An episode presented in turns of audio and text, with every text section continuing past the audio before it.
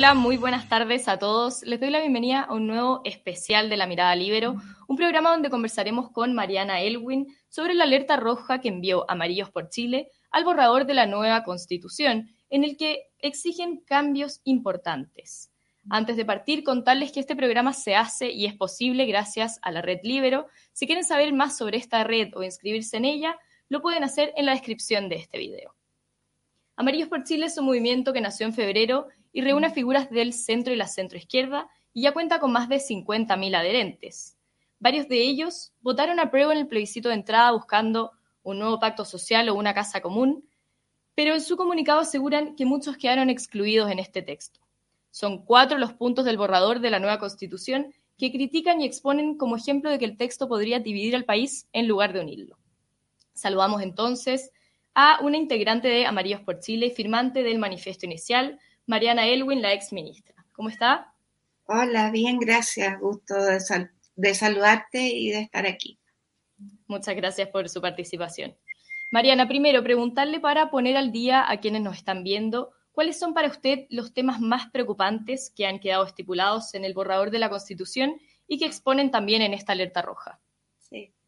Mira, yo creo que en un proyecto, en un borrador que hay 499 artículos, hay muchas cosas que son positivas y que creo que eh, tienen sentido, por ejemplo, en temas medioambientales.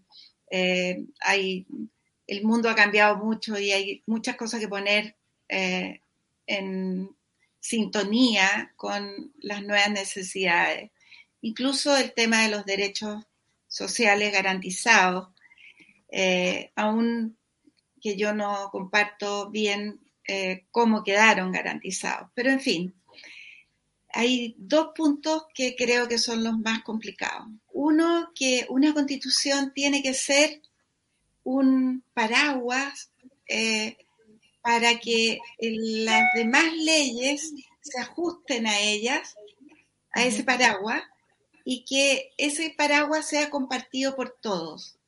Porque en la política tú vas cambiando, o sea, es, muy distinto, por ejemplo, eh, la realidad de hoy día a la realidad de hace 30 años atrás o a la realidad de hace 50 años atrás.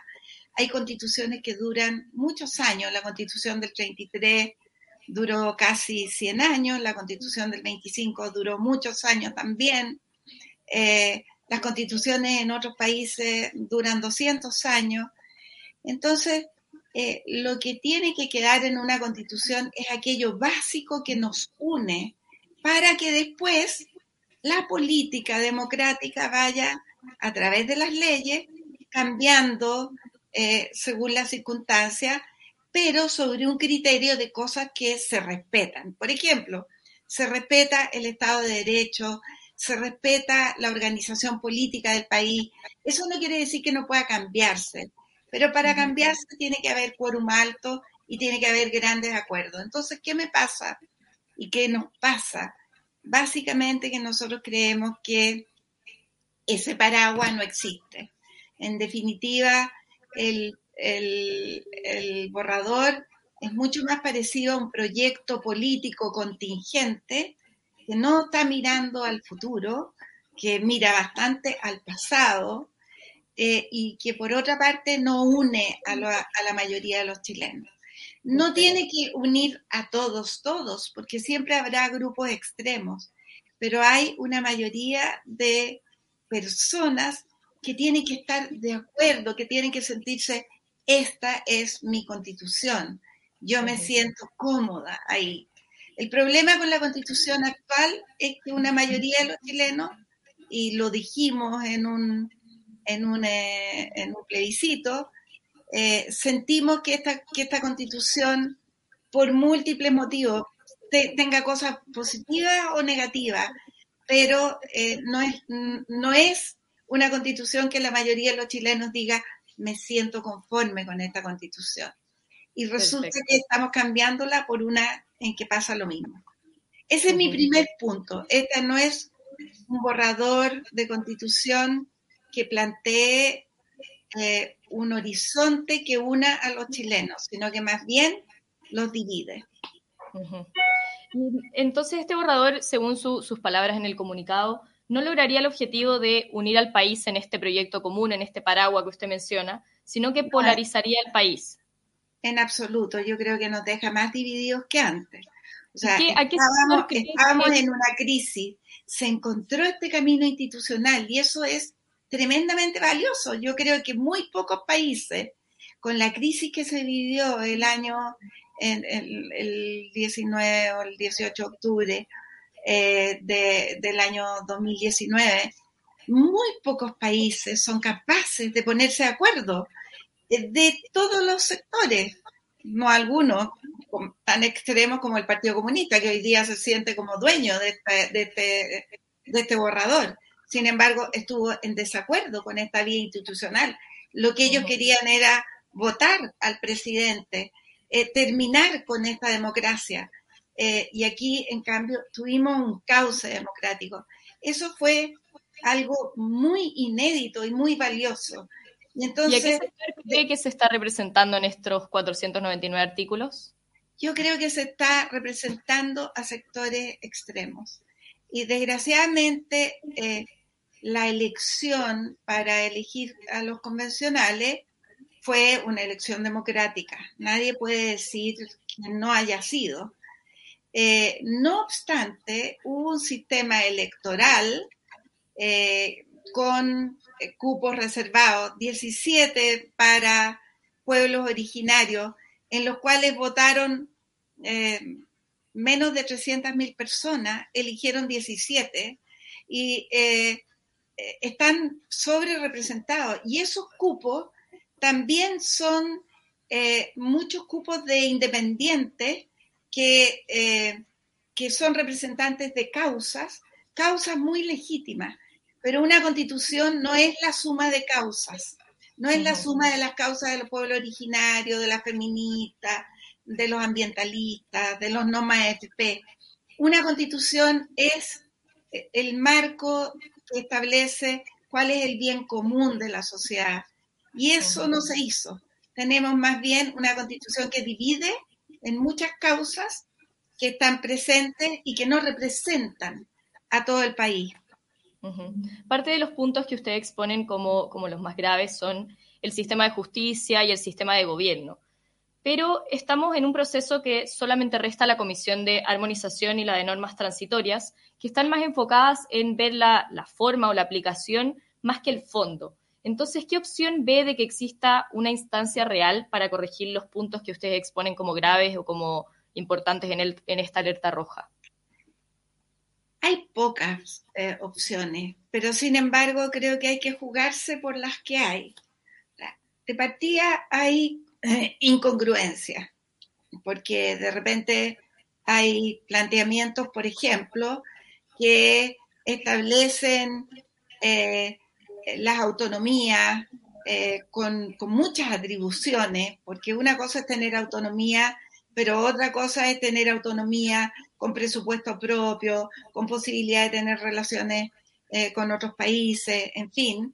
Pero también habla de la unidad del país, entonces uno dice, ahí hay una contradicción. ¿Se podrá buscar una fórmula en que esas autonomías realmente conversen con la unidad del país y no sean contradictorias? Eh, después, ¿Y existe la, la instancia para hacerlo o ya se está cerrando el proceso? Yo creo que la Comisión de Armonización tiene una oportunidad eh, de, de, hacer esa congruencia. Si es de armonización, tiene que armonizar. No puede haber artículos que digan una cosa y otros digan otra. Por lo tanto, ahí hay una oportunidad. Hay otra cosa que yo creo que es muy preocupante, que se cayó al final del, del debate de la constituyente, y es que la inmensa mayoría de los artículos de la Constitución, eh, en, rigor, no son artículos constitucionales, porque pueden eh, derogarse o cambiarse por la mayoría simple de la Cámara de Diputados o del Congreso de Diputados y Diputadas. Esto significa que si hay 25 personas en la sala y se les ocurre que van a cambiar no sé, X que no les gusta, lo pueden hacer si hay una mayoría en ese momento. Significa también que si hay un presidente que no tiene, no cuenta con la mayoría en la Cámara, no tiene ni una posibilidad de gobernar. Y que si hay un presidente que cuenta con eh, la mayoría de la Cámara, puede convertirse, además que hay reelección inmediata, puede convertirse en un gobierno autoritario o un gobierno dictatorial, como ha pasado en muchos países latinoamericanos. Entonces, yo creo que, por ejemplo, el, tema de los quórum es algo que también eh, podría eventualmente revisarse en, la, en, el, en la comisión de organización. Bueno, hasta ayer se había hablado de tres posibles opciones, apruebo, rechazo y la posibilidad de una tercera alternativa o una reforma a este proceso constituyente. Ayer, como salió en, las noticias, el gobierno le cerró la puerta a esta tercera opción que había sido levantada más concretamente por Chile Vamos y aseguró que en la papeleta solamente vamos a ver apruebo y rechazo. ¿Cómo lo ve? ¿Cree que es un error del gobierno cerrar esta opción o cuál es la estrategia que, cree que está Yo nunca creí que podía haber una tercera papeleta. Primero, para eso habría que tener una reforma constitucional. Va a haber dos papeletas, apruebo o rechazo. El problema es que ya gane el apruebo o ya gane el rechazo, eh, Chile con este proceso constituyente no resolvió los problemas que tenía. O sea, vamos a quedar igual de divididos, igual de polarizados o peor de polarizados y, eh, y vamos a tener mucha inestabilidad política en el próximo tiempo. Entonces, eh, ya sea para implementar el apruebo o ya sea para ver qué se hace con el, con el, ¿cómo se llama? Con, si, si ganara el rechazo. Porque lo cierto es que la constitución actual eh, no es que esté muerta, porque estamos rigiéndonos por ella, pero no tiene legitimidad. Entonces, cuando una constitución no tiene legitimidad, la gente se la salta. Y hoy día los parlamentarios se saltan la constitución. Eh, la gente en la calle se salta la constitución. Eh, por lo tanto, eh, el Estado de Derecho está muy debilitado. En ese sentido, creo que aunque el gobierno no quiera, después del 5 de septiembre va a tener que haber un diálogo, un diálogo político entre el gobierno y el Parlamento actual senadores que se termina después del Senado para ver cómo van a encauzar lo que viene, ya sea, como digo, eh, si triunfa la prueba o ya sea si triunfa el rechazo. Es evidente que si triunfa el rechazo, va a ver que el proceso constituyente, en definitiva, no puede terminar, porque la gente dijo no a esta constitución y la constitución va a seguir. Entonces, eh, el proceso constituyente va a haber que buscar una fórmula para que, para que siga. Y si gana el apruebo, va a haber que buscar una fórmula para que eh, el Parlamento pueda encauzar de una manera que lo que viene eh, pueda tender a unir más a los chilenos y no a mantener esta división que se va a traducir en una tremenda inestabilidad política. Usted dice que ni el apruebo ni el rechazo van a solucionar los problemas por los que entramos a este proceso constituyente. En el supuesto de que no se cambie nada de fondo y prospere el borrador actual, que es el que, según su comunicado, defrauda a millones de chilenos. ¿Por cuál de las dos opciones votaría usted en el plebiscito de salida si fuera este domingo, por ejemplo, con el borrador que tenemos? No quiero ponerme en esa opción, porque con, en amarillo hemos decidido que vamos a terminar, vamos a concluir el proceso y vamos a tomar una decisión colectiva. Y yo, yo sinceramente, eh, uno tiene muchos reparos y reparos graves, eh, pero eh, queremos que termine la comisión de armonización, que termine también la comisión que fija la transición eh, para eh, tomar esa decisión. Por lo tanto, la votación no es este domingo, la votación es el 4 de septiembre y vamos a tener una posición y vamos a eh, informar de esa posición en ese momento. En ese sentido, claro, será aproximadamente el 5 de julio cuando tendremos el texto final final. Una vez que concluya todo este proceso, Amarillos por Chile va a ser un llamado activo a tomar posición, ya sea por el apruebo o por el rechazo como grupo, o cada uno quedará libre de acción para votar y comentar como estime. Mire, este movimiento tiene un solo fin, que es eh, involucrarnos en el proceso constituyente. Por lo tanto, nosotros vamos a concluir nuestro, eh, nuestro objetivo cuando el objetivo se haya cumplido. Y nuestro objetivo no es que gane el rechazo o que gane el apruebo, nuestro objetivo es que la constitución sea la mejor posible, que la constitución logre unir a los chilenos, que la constitución fortalezca la democracia y no la, y no la deteriore. Y hacemos estos llamados porque creemos que muchas de las cosas aprobadas van en contra de esto. Por lo tanto, nosotros vamos a continuar mientras continúe el proceso constituyente. Perfecto, eso podría ser más allá del 4 de septiembre entonces. Por cierto, si el proceso constituyente eh, termina, por ejemplo, en el rechazo, o sea, yo creo sinceramente que el proceso constituyente no se concluye ese día. Ese día, si ganara el rechazo, eh, hay una, eh, un mandato popular de cambiar la constitución actual. Ahora la llevo al rol del centro en esta elección. En los últimos 30 años he sabido que la centroizquierda ha definido casi todas, por no decir todas las elecciones. O sea, fue en el 93 con Eduardo Frey, el 2010 al, permitir la llegada de, un gobierno de derecha, y en la última elección donde varios apoyaron explícitamente al presidente Boric y le dieron la oportunidad a una nueva coalición de izquierda.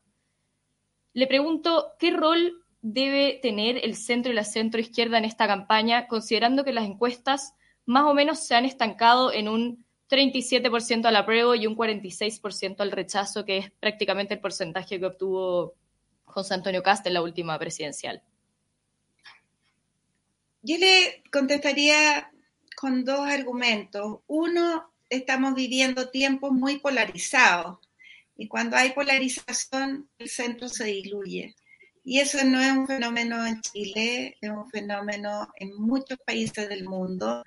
Eh, acabamos de ver la elección en Francia, eh, acabamos de hace, hace algunos años lo que, lo que pasó en Inglaterra. Inglaterra sigue profundamente dividida conforme al Brexit, España, y qué decir de eh, muchos países latinoamericanos, Argentina, que lo tenemos al lado, y bueno, no voy a referirme a Venezuela, Nicaragua, donde ya de frente hay gobiernos dictatoriales.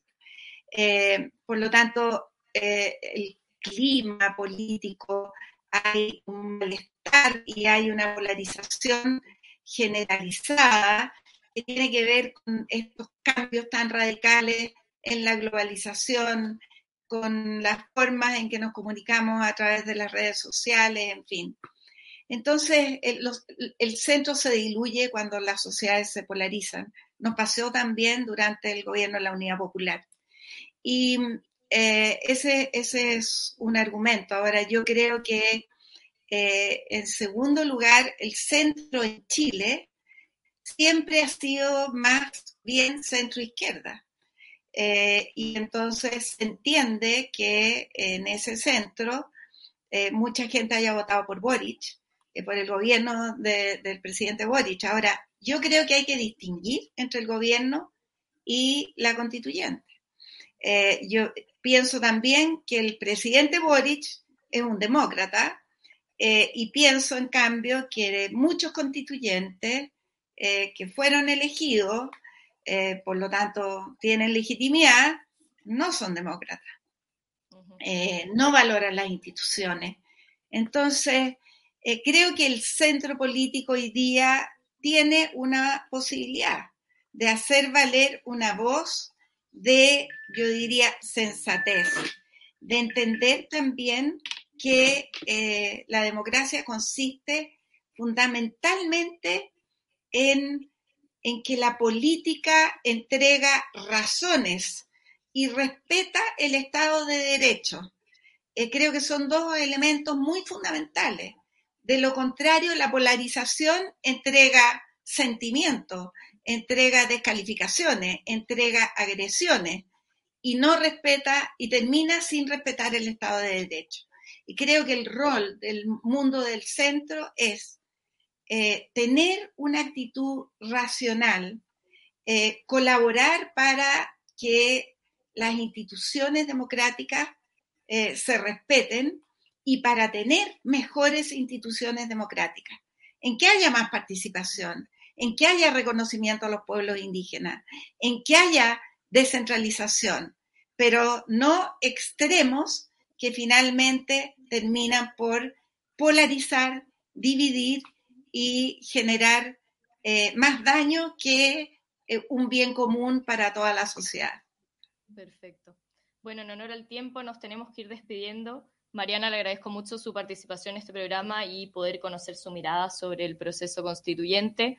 Lamentamos que Mario Weisblut, como lo habíamos anunciado que iba a participar en este programa, lamentablemente a última hora no se pudo conectar a pesar de estar confirmado, pero le agradecemos mucho su, su presencia en este especial Mirada Libero. Y también muchas gracias a todos quienes se conectaron hoy, especialmente a los miembros de la Red Libero. Nos vemos en una próxima oportunidad. Gracias por la invitación. Un abrazo.